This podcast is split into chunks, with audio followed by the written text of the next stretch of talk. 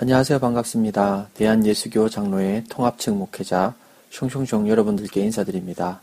이번 3-3에는 역사에 관련된 삶의 자리 시간을 여러분들과 함께 하려고 합니다. 어, 지난번에도 말씀을 드렸고 예고를 드린 바처럼 선교사에 관련된 이야기, 그리고 선교사 정책에 대한 이야기, 그리고 1907년도 부흥운동에 관련된 이야기들을 할 거고요.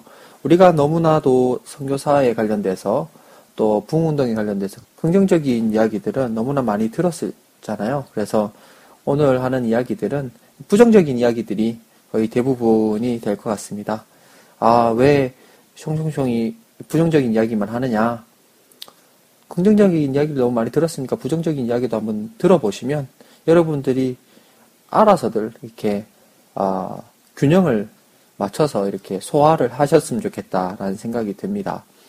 예, 보통 제가 이 방송을 해 나갈 때는요, 예, 서론, 본론, 결론 이런 식으로 이렇게 쭉 이어서 이렇게 나아갑니다. 나가는데요.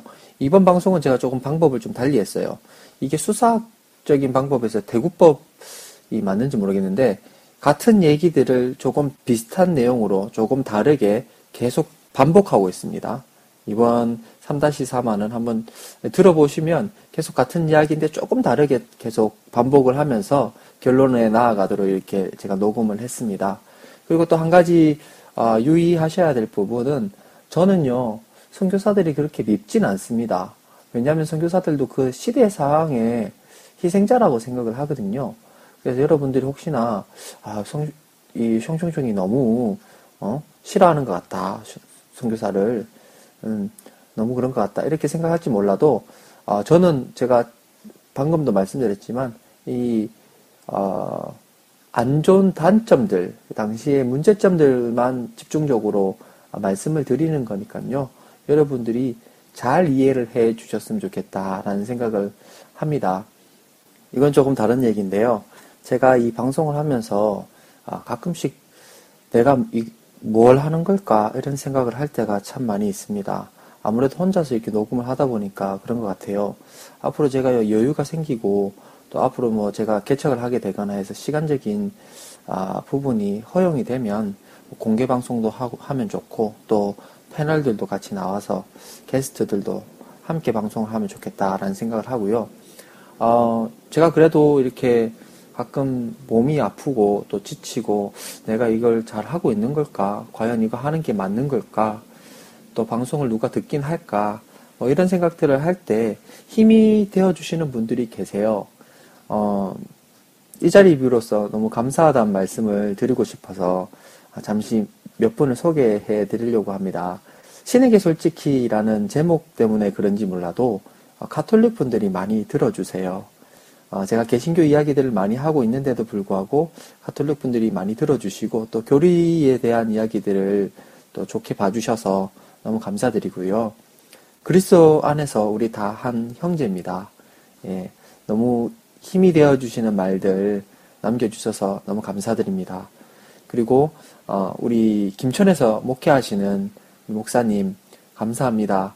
농촌교회에서 또 경상도에서 목회하시기 참 힘드실 텐데 또 어르신들과 함께 성경 공부하다 보면 어, 많이 부딪히시고 어려우실 텐데도 꾸준히 목회를 해주시고 또 제 방송을 힘드신데도 들어주셔서 너무 감사합니다. 파이팅 하시고요. 저도 목사님 때문에 힘을 많이 얻었습니다. 감사합니다. 예. 그리고 다른 많은 분들, 예. 제가 알고 있는 김모 집사님, 저 때문에 아이폰 5 장만하셨다는데, 감사하고요. 어떻게든 뭐, 아직 컴맹이시잖아요. 그래서 아이폰으로 이 신에게 솔직히 듣는 미션이 아직 해결이 되셨는지 모르겠지만, 얼른 해결하셔서 들으셨으면 좋겠습니다. 그 밖에 많은 분들 제가 이름으로 다 어, 담을 수 없지만 어, 트윗을 통해서 어, 팔로우 해주신 분들 또 방송 잘 듣고 있다고 얘기해 주신 모든 분들 그리고 질문 자주 남겨주시는 우리 질라르디뇨님, 묵님, 또 와이비님 너무 감사합니다. 힘이 됩니다. 앞으로도 아, 많이 들어주시고요. 글도 남겨주시고 가끔 메일도 보내주시고 해주시면 참 좋겠습니다. 또 준이 3412님도 너무 감사합니다. 예, 길게 메일 보내주셔서 참 많은 아, 큰 위로가 됐습니다. 또 한 분, 하쿠나 카타타님, 어, 제가 보니까 본부에서 탈퇴하셨더라고요. 그래서 너무 걱정이 돼서 카페를 통해서 쪽지 보내놨는데 아직 답변이 없으신 것 같아요. 걱정되고요. 예, 방송을 통해서 들으시면 저한테 안부 좀 전해주세요. 예. 이상입니다. 오늘 뭐 이야기, 여러 이야기들 했죠. 여러분들 때문에 제가 힘을 얻고 방송을 매주 매주 그래도 올리려고 노력을 합니다. 더 많은 힘이 될 수 있도록 도와주시고요. 예, 함께하는 분들이 많았으면 좋겠습니다. 자, 그러면 음악 듣고 삶의 자리 이어나가도록 하겠습니다.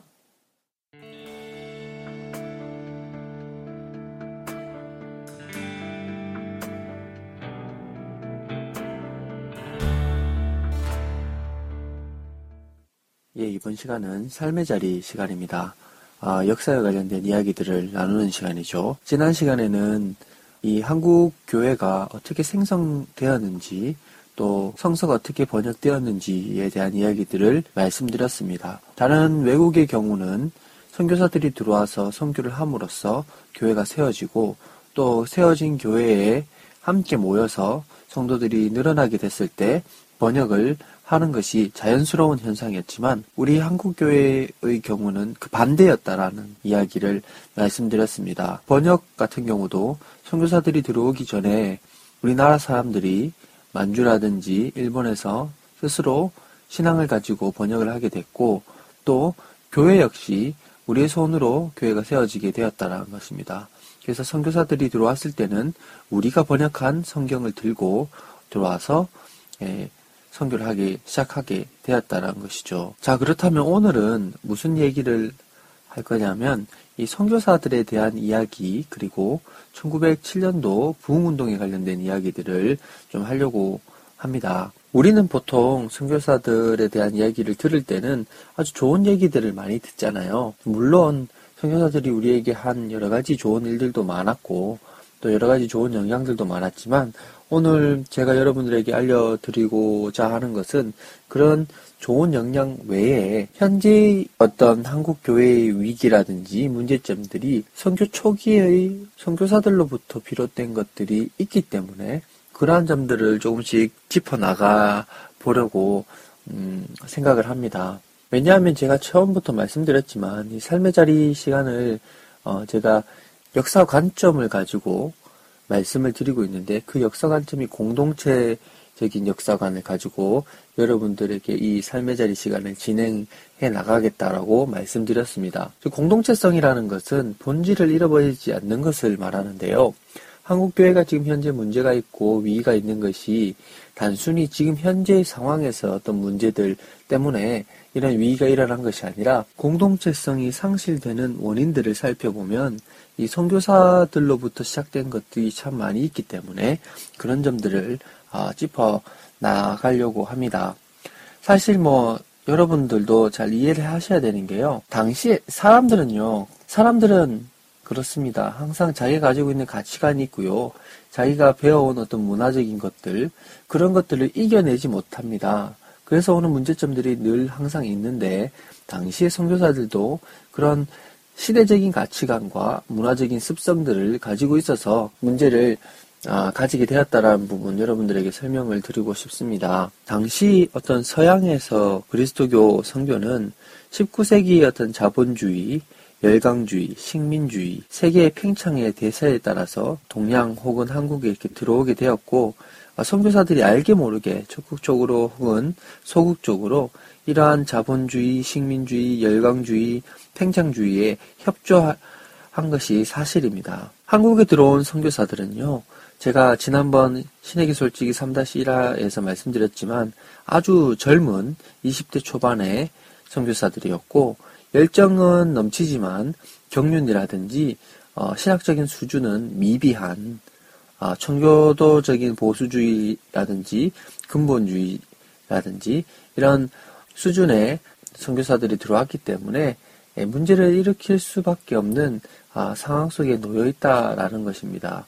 또 이 선교사들은요 국내에 들어와서 자신들이 알고 있던 어떤 모든 정보들을 서양의 자본가들에게 제공함으로써 아, 서구가 이 당시 선교를 나아갔던 그 나라들을 지배하는 길에 도움을 주기도 했습니다. 그렇기 때문에 당시 서구 기독교 문화권 내에 일반적으로 아, 통용되던 시대적인 근본 전제들 중에 하나는 문명국이라는 자신들의 인식을 가지고 있었고 그래서 미개한 아시아라든지 아프리카라든지 중남미 등지의 야만국들을 보호하고 발전시키는데 자신들이 사명이 있다라고 생각을 했던 것입니다. 그래서 이 제국주의적인 영토 확장을 위한 침략 전쟁이 마치 어, 당연히 해도 되는 문명화시키는 일로서 받아들이게 됐다는 것이죠. 한 예로 가치라 테프트 조약이 있습니다.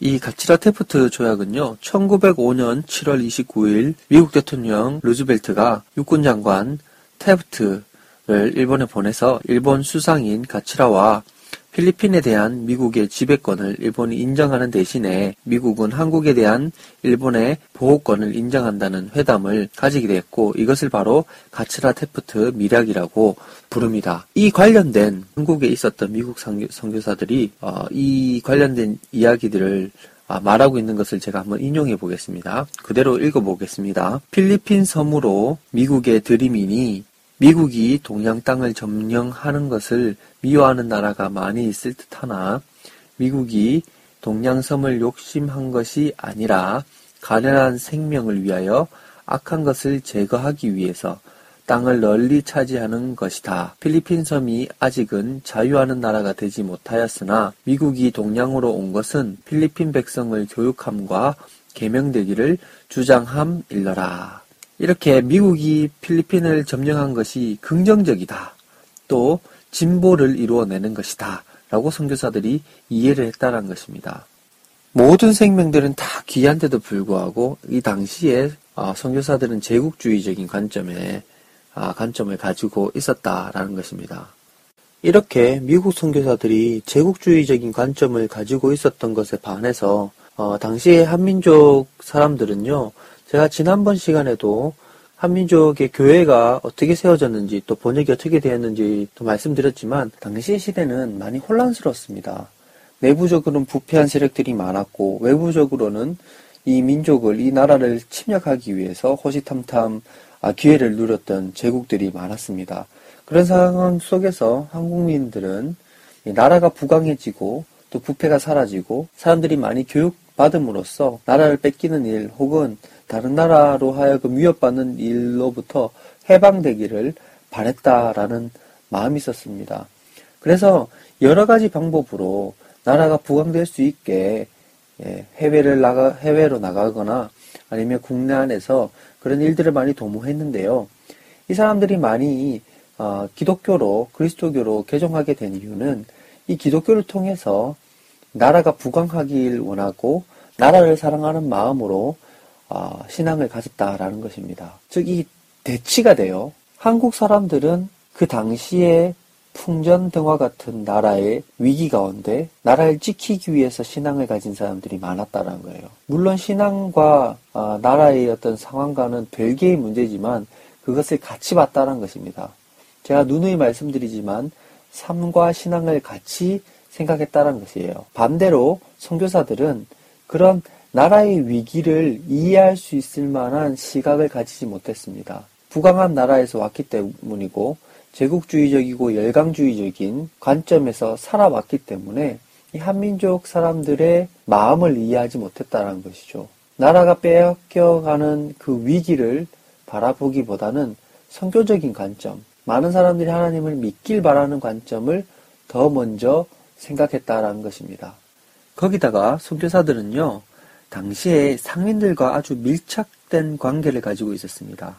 선교사들이 그 나라로 들어가서 여러 가지 정보를 가지게 되면 그것을 상인들과 함께 나눔으로써 당시에 어떤 시장이 어떻게 형성되어 있고 어떤 식으로 진출해 나가야 될지를 알려줌으로써 유럽이라든지 미국 사업가들이 자연스럽게 들어올 수 있도록 선교사들이 그 발판을 마련해 줬다는 것입니다. 몇 가지 그에 관련된 이야기들을 해볼게요. 선교사 이름을 다 얘기 안 하겠습니다. 익명으로 말씀드리겠습니다. 알모 선교사는요, 당시에 금광 채굴권을 대한제국으로부터 공식적으로 얻게 되었습니다. 어떤 방법으로 얻었냐? 명성황후의 오빠였던 민영익을 구해줌으로써 예, 고종으로 하여금 금강 채굴권을 하사받게 됐고 이 하사받은 점을 미국 정부에 아주 자랑스럽게 얘기하기도 했습니다.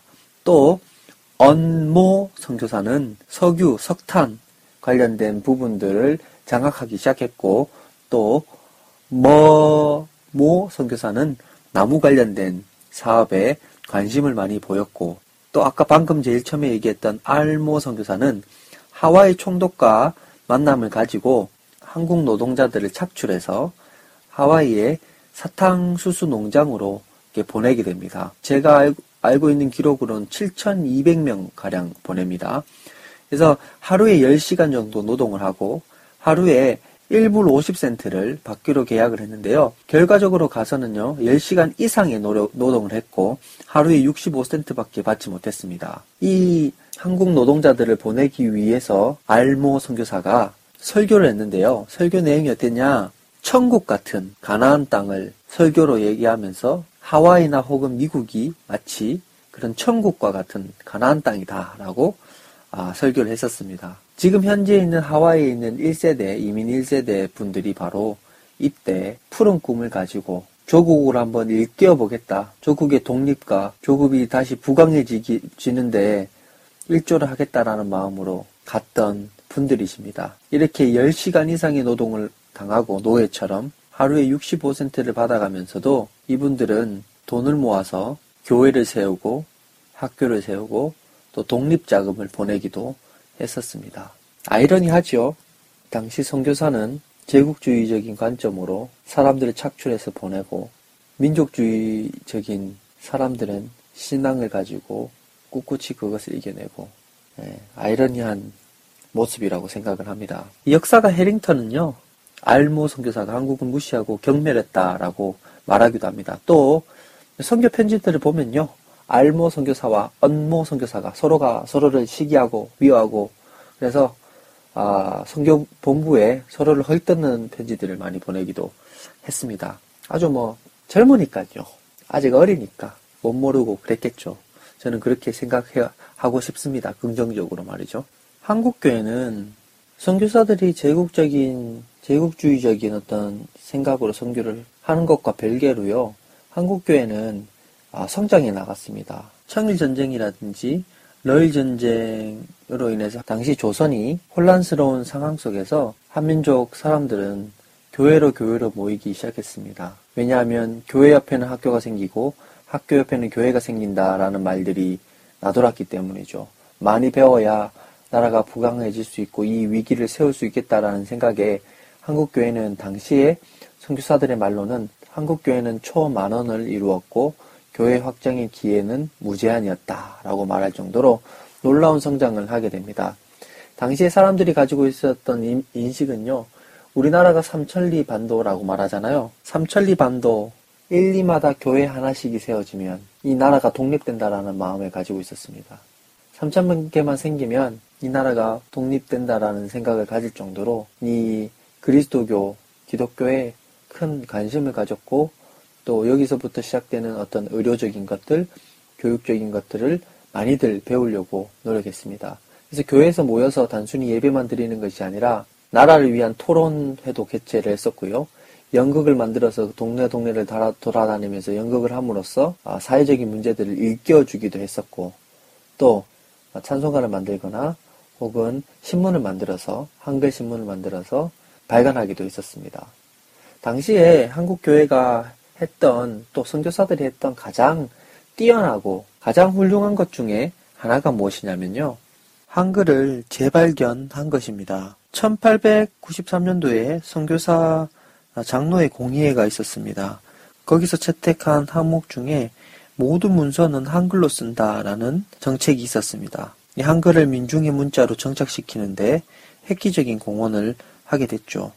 이 정책이 시작되고 나서 3년 후에는 독립신문, 그리고 조선 그리스도인 회보, 그리스도인 신문 등 한글로 발견, 발간된 신문들이 어, 생겨나게 됐고 이러한 일들은 민족 의식을 고조시키는데 아주 큰 도움을 주게 되었습니다. 당시 선교 초기에는요 이 황제 그 당시 고종 황제죠. 고종 황제 어, 생일날 파티를 하기도 하고 기념 예배를 드리기도 하고 조선 개국 기원절 축하 행사 등을 행하기도 했는데요. 이 행사는 독립협회 주최로 모였다라고 말은 하지만 이 행사의 기획과 진행에 아펜젤러와 배제학교 후원에 있었다는 점을 우리가 알 수 있습니다. 즉 무엇을 말하느냐면 선교 초기에는 선교사들이 어, 이 독립을 위해서 나라를 위한 일에 많이 앞장을 섰었고요. 또 기독교인들은 이 자주 독립 의식이 강해져서 협성회라든지 독립협회 같은 단체 활동을 하면서 정치 활동을 아, 극대화하기도 했었습니다. 그러다가 만민 공동회가 거의 이제 실패할 무렵쯤 돼서 선교사들이 어떤 행동을 취하느냐면 어, 정치 행동을 하는 사람들을 출교시키기 시작했습니다.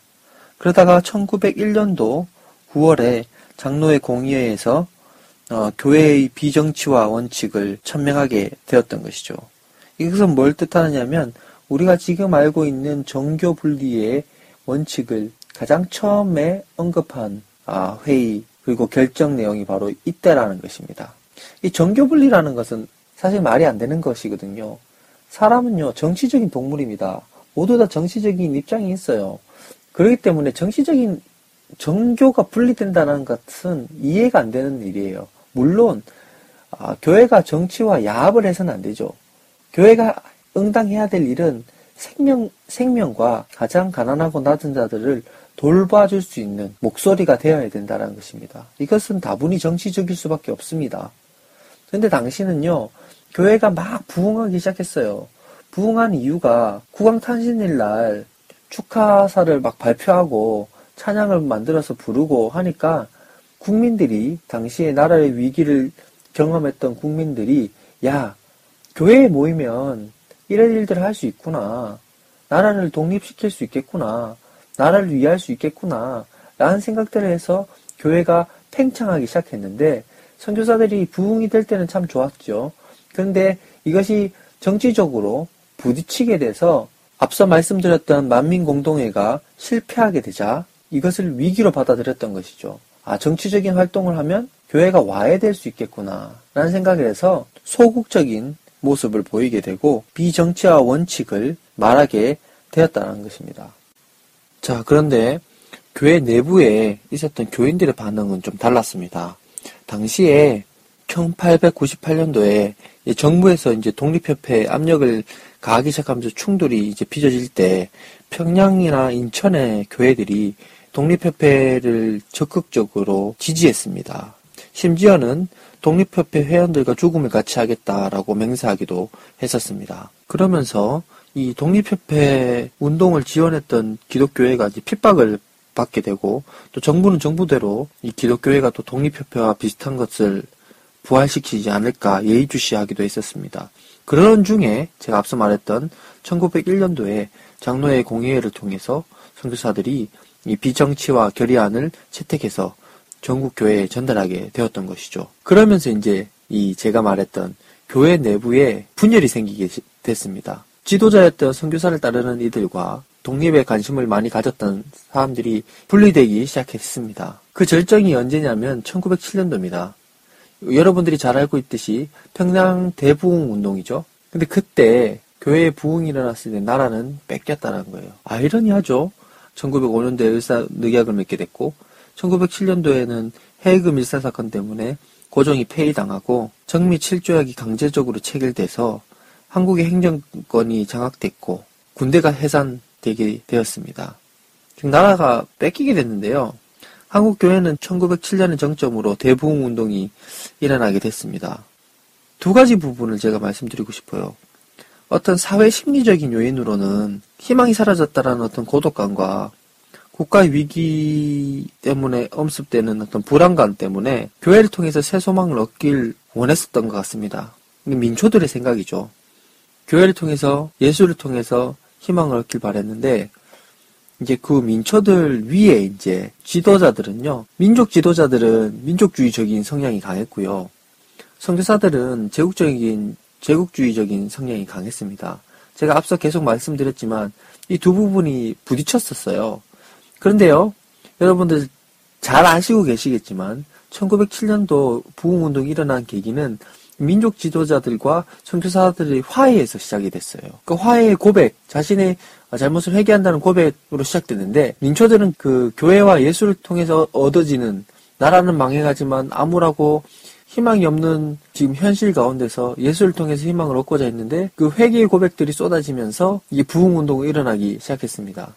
저기 민초와 이 지도자들 간의 어떤 이렇게 인식의 갭이 조금 달랐다라고 저는 보는데요. 어쨌든 부흥이 일어났긴 일어났지만 이 지도자들 간에는요, 그 전에는 민족 지도자들과 선교사들이 이제 서로 별로 친하지 않았지만, 이후에는 친선교사화 돼 버리거든요. 그러면서 정말 민족주의적인 분들, 독립운동을 했던 사람들은 축출당하거나 출교당하거나 정죄받기 시작했습니다. 또 어떤 일들이 일어났냐? 통감부에서 이렇게 얘기합니다. 정치는 통감이, 정신적 교환은 종교가 맡기를. 이렇게 종교분리의 원칙을 먼저 이제 통감부에서 세웁니다. 그 전에 1901년도에 장로의 공의에서 어, 교회는 비정치화한다라는 선언을 이미 했었죠. 그리고 나서 시간이 지난 후에 통감부가 이 종교 분리 원칙을 확고히 얘기하면서 뭘 말하느냐면 야 너희 정치에 신경 안 쓰고 종교적인 일만 하면 내가 밀어줄게 이런 얘기를 한 거예요. 그러자 선교사들 중에 친일적인 선교사들은 그것에 대해서 지지하게 됩니다. 심지어 감리교회 해리스 선교사는 그 이토 히로부미의 통감 정치를 드러내놓고 칭찬하기도 합니다. 우리는 이토 히로부미의 통치는 가장 큰 칭찬을 받기에 마땅하며 점점점 중략 실로 우리들은 통감의 가장 열심히 있는 지지자임을 고백하고 이토 히로부미가 반드시 성공해야 함을 믿어 의심치 않는다. 라고 말했습니다. 정교 분리를 주장하고 친일적인 선교사들은요, 이 한국 기독교가 신앙에만 몰두할 수 있도록 이 대부흥 운동에 집중을 했었고요. 하지만 또 이런 선교사들만 있었던 것은 아니고요. 당시에 한국인들과 직접적으로 접촉하고 있었던 선교사들은요. 어, 그런 자세를 취하지 않았습니다. 이들은 한국이 국권을 회복해서 자유를 가지기를 바랬습니다. 또 조금도 다른 나라의 간섭을 받을 필요가 없는 나라가 되기를 강조했습니다. 어쨌든 1907년도에 부흥운동이 일어나기 시작했습니다. 그런데요, 같은 해에 전국적으로 무장의병 봉기가 일어났습니다. 왜냐하면 앞서 제가 말씀드렸지만 1907년도는 나라가 본격적으로 이제 뺏기 시작했을 때거든요. 전국적으로 무장의병 봉기가 막 일어났는데요. 게일이라는 선교사 그리고 또 많은 선교사들이 의병 운동을 반대하면서 이 교회가 말려들지 않도록 유의해야 한다라고 말했습니다. 심지어 이 게일 선교사는요.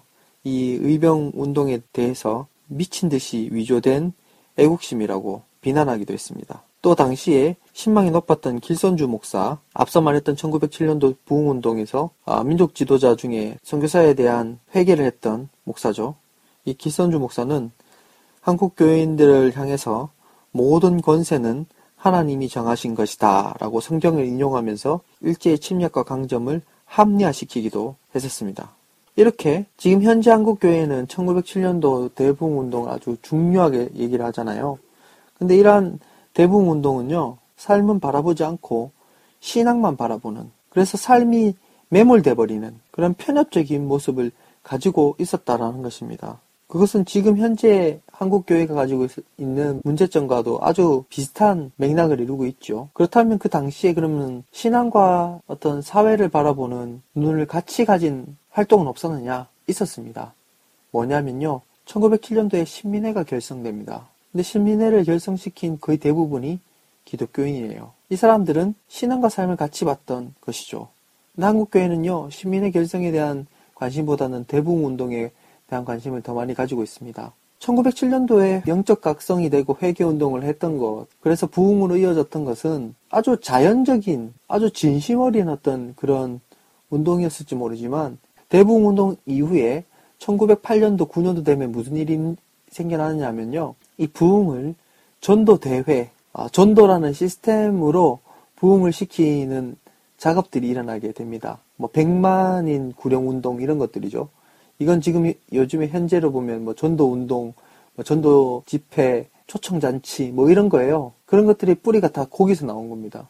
즉 정리를 하자면 당시의 선교사들은요, 자신들이 가지고 있었던 어떤 패러다임이라든지 가치관, 제국주의적이고 열강주의적인 그 모습에서 벗어나지 못한 모습을 가지고 있었다는 거예요. 자신들이 해야 될 것은 생명 한 사람 한 사람을 귀히 여기거나 생명이 아깝고 소중하다는 것을 생각하기보다 전도를 해야 된다, 선교를 해야 된다라는 것에 급급하고 그 전도와 선교가 나라 하나를 침략하고 제3세기를 식민지화 시키면서 얻어지는 어, 이익들을 착취해 나가는 것이 마치 문명화시키고 사람들을 더 좋은 곳으로 인도한다라는 착각을 가지고 있었던 것이죠.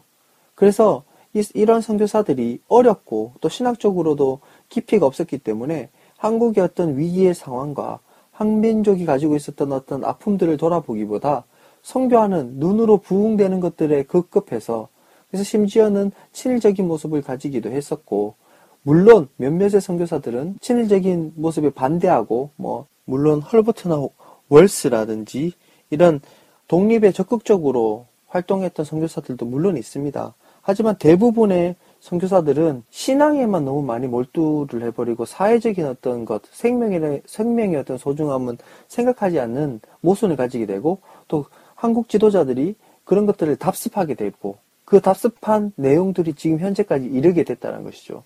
그래서 그 당시에 나를 생각했고 생명을 생각했던 사람들은 축출되거나 정제당하거나 출교당했다는 모습. 이게 나중에 되면 이제 무교회주의라든지 자치교회 운동 이런 것들로 이제 생겨나게 되는데요. 이건 나중에 제가 또 따로 다룰 것이고요. 어쨌든 이 선교사들로부터 시작됐던 문제들, 정치와 신앙을 같이 보지 않고 삶과 신앙을 같이 보지 않고 신앙만 몰두하고 또 위에서 아래로 위에서 아래로 어떤 착취적인 모습을 가지면서 했던 제국주의적인 선교는 지금 현재도 자행되고 있다는 것입니다.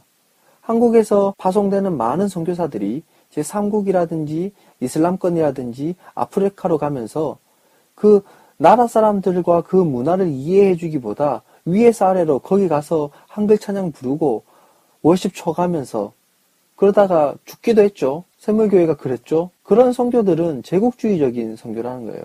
그 당시 그 사람들이 가지고 있던 어떤 아픔을 전혀 이해하지 않고 내 방식대로만 하려는 성교적인 모습. 또 사회적인 눈은 돌아보지 않고 예, 그래서 세상이 주는 어떤 빨갱이라든지 이런 어떤 패러다임적인 것에 꽉 막, 막혀서 신앙만 요구하고 천국 가는 것만 요구하고 기복적인 것만 요구하는 어떤 현재 문제들이 다 여기서부터 시작이 됐다는 것입니다. 심지어는요, 어떤 일도 있느냐면요, 교단들마다 요즘 많이 싸웁니다. 특별히 지금 WCC 관련해서 많이 싸우는데요. 옛날에요, 선교사들이 모여서 지역별로 교단이 나눠서 이렇게 선교를 했었습니다. 좀 나눠서 분할을 했었어요. 근데 전곡을 찌르는 질문을 민족 지도자가 했습니다. 뭔지 아세요? 우리 지금 보면 교단 이름 보면 대한예수교 장로회, 대한예수교 뭐 감리회 이렇게 나오죠. 이 야소교라고 하거든요, 예수교를. 감리교니 장로교니 이렇게 분할하고 있으니까요, 민족 지도자들이 뭐라, 뭐라고 말하냐면, 우린 다 같이 야소교인데, 우리 다 같이 예수교인데, 왜 너희들끼리 이걸 나누냐? 이렇게 따지기도 했었습니다. 우리는 하나님 앞에 하나다. 예수 안에서 하나다라는 것을 그때 말했어요. 즉, 짧게 정리를 하자면, 당시에 선교사들이 가지고 있었던 정책적인 모습들과 선교사들의 모습들은 제국주의, 열강주의의 틀 밖으로 벗어나지 못한 것이었고, 당시의 민족 지도자들과 또 조선 기독교인들이 가지고 있었던 생각은 신앙, 예수를 믿는 것과 삶, 나라를 부강하게 되고 나라를 위기에서 건져내고 나 자신이 많은 것을 배우게 되는 것을 동일하게 생각했다는 거예요. 하지만 문제는 1901년도 장로회 공의회를 통해서 종교 분리 관련된 이야기들을 나누게 되고 나중에 이토 히로부미가 통감으로 와서 정교 분리를 계속 강요하게 되고 그러면서 물리적인 충돌이 일어나게 되고 그래서 1907년도가 되면 나라가 완전히 뺏겨가는 상황 속에서 거의 대부분의 기독교인들이 더 이상 세상을 바라보기보단 신앙만 바라보는 그런 모습으로 나아갔고 물론 그땐 순수한 영적 각성을 통해서 부흥이 일어났지만 1908년도, 9년도가 되면서 이것이 시스템화 되어 가면서 전도라는 것이 시스템화 되어 가면서 지금 현재 한국 교회가 가지고 있는 고착화된 전도 활동, 선교 활동들이 이루어지게 된 것입니다. 반면에 당시의 사회와 신앙을 같이 바라봤던 교회의 민족 지도자들과 성도들은 많이 축출당하고 많이 출교당하고 많이 정제당해서 아주 좋은 전통을 잃어버리게 됐다는 것입니다. 그래서 지금 현재는 마치 선교사들이 아주 대단한 것인 양 우리가 배우고 있고 평양 대부흥 운동에만 집중해서 그것이 마치 정말 엄청난 또 순수한 좋은 것으로만 생각하고 1907년도에 사회적으로 어떤 일이 벌어졌는지에 대해서는 전혀 생각하지 못하고 있다는 것. 그래서 우리가 다시금 조명해야 될 것은 평양 대부흥 운동만이 아닌 신민의 결성 등 사회에 대한 관심을 가졌던 기독교인들의 행적을 찾아보는 것이 더 중요하지 않을까라는 생각을 합니다. 즉, 선교사들의 선교 정책은 성서의 본질인 생명과 하나님의 사랑, 이웃 사랑을 보기보다 당시의 정책적인 양을 불리고 당시의 교회의 새를 불려나가는데 급급했던 조금 부족한 정책이지 않았나라는 생각을 하고요. 평양 대부흥 운동 역시 우리가 가지고 있는 우리가 또 생각하고 있는 아주 긍정적인 요소들보다 조금은 더 진지하게 사회적인 정황들을 함께 바라보면서 고찰해 볼 수 있는 시간들이 필요하지 않나라는 생각을 합니다. 아울러서 지금 한국교회가 가지고 있는 여러 가지 문제점들을 다시 역사적인 재해석들, 또 기존의 그 원인들이 어디서부터 왔는지를 생각해 봄으로써 앞으로 우리 자녀들에게는 이러한 겉으로 드러나는 어떤 지표라든지 양적 성장이라든지 그런 것들보다 본질로 돌아가는 것, 신앙과 삶이 함께 되는 것, 생명이 소중한 것. 그래서 지금 가난하고 낮은 자들이 힘들어하는 것에 관심을 가져줄 수 있는 것, 그들과 함께 해주는 것, 그것이 앞으로 한국 기독교가 이 위기의 시대를 이겨내고 이 문제 많고 부패된 한국교회를 다시금 개혁하여 본연의 모습으로 돌려낼 수 있는 유일한 방법이지 않을까라는 생각을 합니다.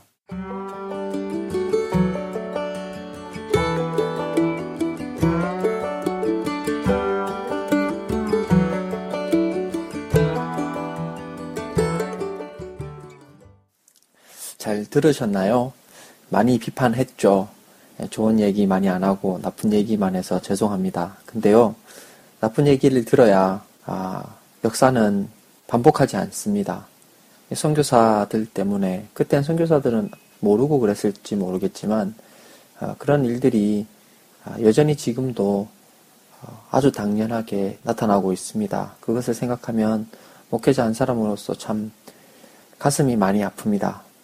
그런 걸 다시 생각해 보자면 지금 현실에 우리 자신들을 또 돌아보자면 우리의 역량들이 또 앞으로의 나, 다음 세대에게 영향이 끼친다라는 것을 생각한다면 참 조심스럽게 어, 행동하게 됩니다. 그만큼 지금 이 시간에서도 우리가 누구인지, 주님은 어떤 분이신지, 우리가 무엇을 해야 될지가 많이 요구되고 그것에 대한 고민이 많이 필요한 상황인 것 같습니다. 삶의 자리 이야기를 하면서 어, 신민에 관련해서 한 가지 더 이야기를 드리자면 안창호 선생이 선교사의 요청에 의해서 전도사로 어, 일을 했으면 좋겠다라는 부탁을 받았지만 거절했습니다. 그리고 나서 얼마 지나지 않아서 신민회를 창설할 때 함께하게 되지요. 어, 무엇 때문에 역사에서 보면 무엇 때문에 안창호 선생이 전도사직을 어, 거부했는지는 나오지 않습니다. 하지만 다만 어, 여러 가지 정황을 바라다 보면 안창호 선생의 고민은 아무래도 삶과 신앙이 같이 간다라는 그것이 아닐까라는 생각을 합니다. 아, 이 점은 우리에게도 많은 것을 어, 이야기해 준다고 생각을 합니다. 내가 과연 내 삶과 신앙이 동일한 모습으로 가고 있는지 우리는 오늘 하루 한번 생각해 볼 필요가 있다라고 생각을 합니다. 어, 예, 마지막으로 아, 마치기 전에 아, 제 블로그, 페이스북, 뭐, 트위터, 메일 주소 알려드리려고 합니다. 어, 제 페이스북이나 트위터는요, god 사람 숫자 12입니다. G-O-D, god 사람, S-A-R-A-M, 그리고 숫자 12. 검색하시면 페이스북이나 트위터에서 어, 저를 페친 신청해 주시고 또 follow 해 주시면 어, 저도 맞팔하거나 또 페친 어, 수락하도록 하겠습니다. 블로그는요, god 사람.tistory.com입니다. good, god, 사람, s-a-r-a-m, tstory, t-i-s-t-o-r-y, com, com, 이렇게 어, 됩니다. 들어오시면요, 제가 어, 정치글이라든지 사회글이라든지 여러 가지 다른 글들도 많이 있으니까요. 읽어보시면 많이 유익할 것 같고요. 그 블로그를 통해서 뭐 고민 상담 게시판으로 연결도 되고 하니까 아, 여러분들 어, 블로그 많이 찾아주시고요. 또 블로그 통해서 업데이트 된 것들도 어, 빨리 알 수 있습니다. 그래서 여러분들이 아, 블로그 들어오시면 어, 업데이트가 되었는지 안 되었는지도 잘 알 수 있기 때문에 많이들 어, 봐주셨으면 좋겠습니다. 예, 이렇게 3-3화 마치도록 하고요. 어, 4-1화로 곧 찾아뵙도록 하겠습니다. 그때까지 평안하시고요. 늘 주위에 있는 사람들을 바라보면서 나도 남도 기뻐할 수 있도록 그런 삶을 살았으면 좋겠습니다. 예. 4-1화에서 뵙겠습니다.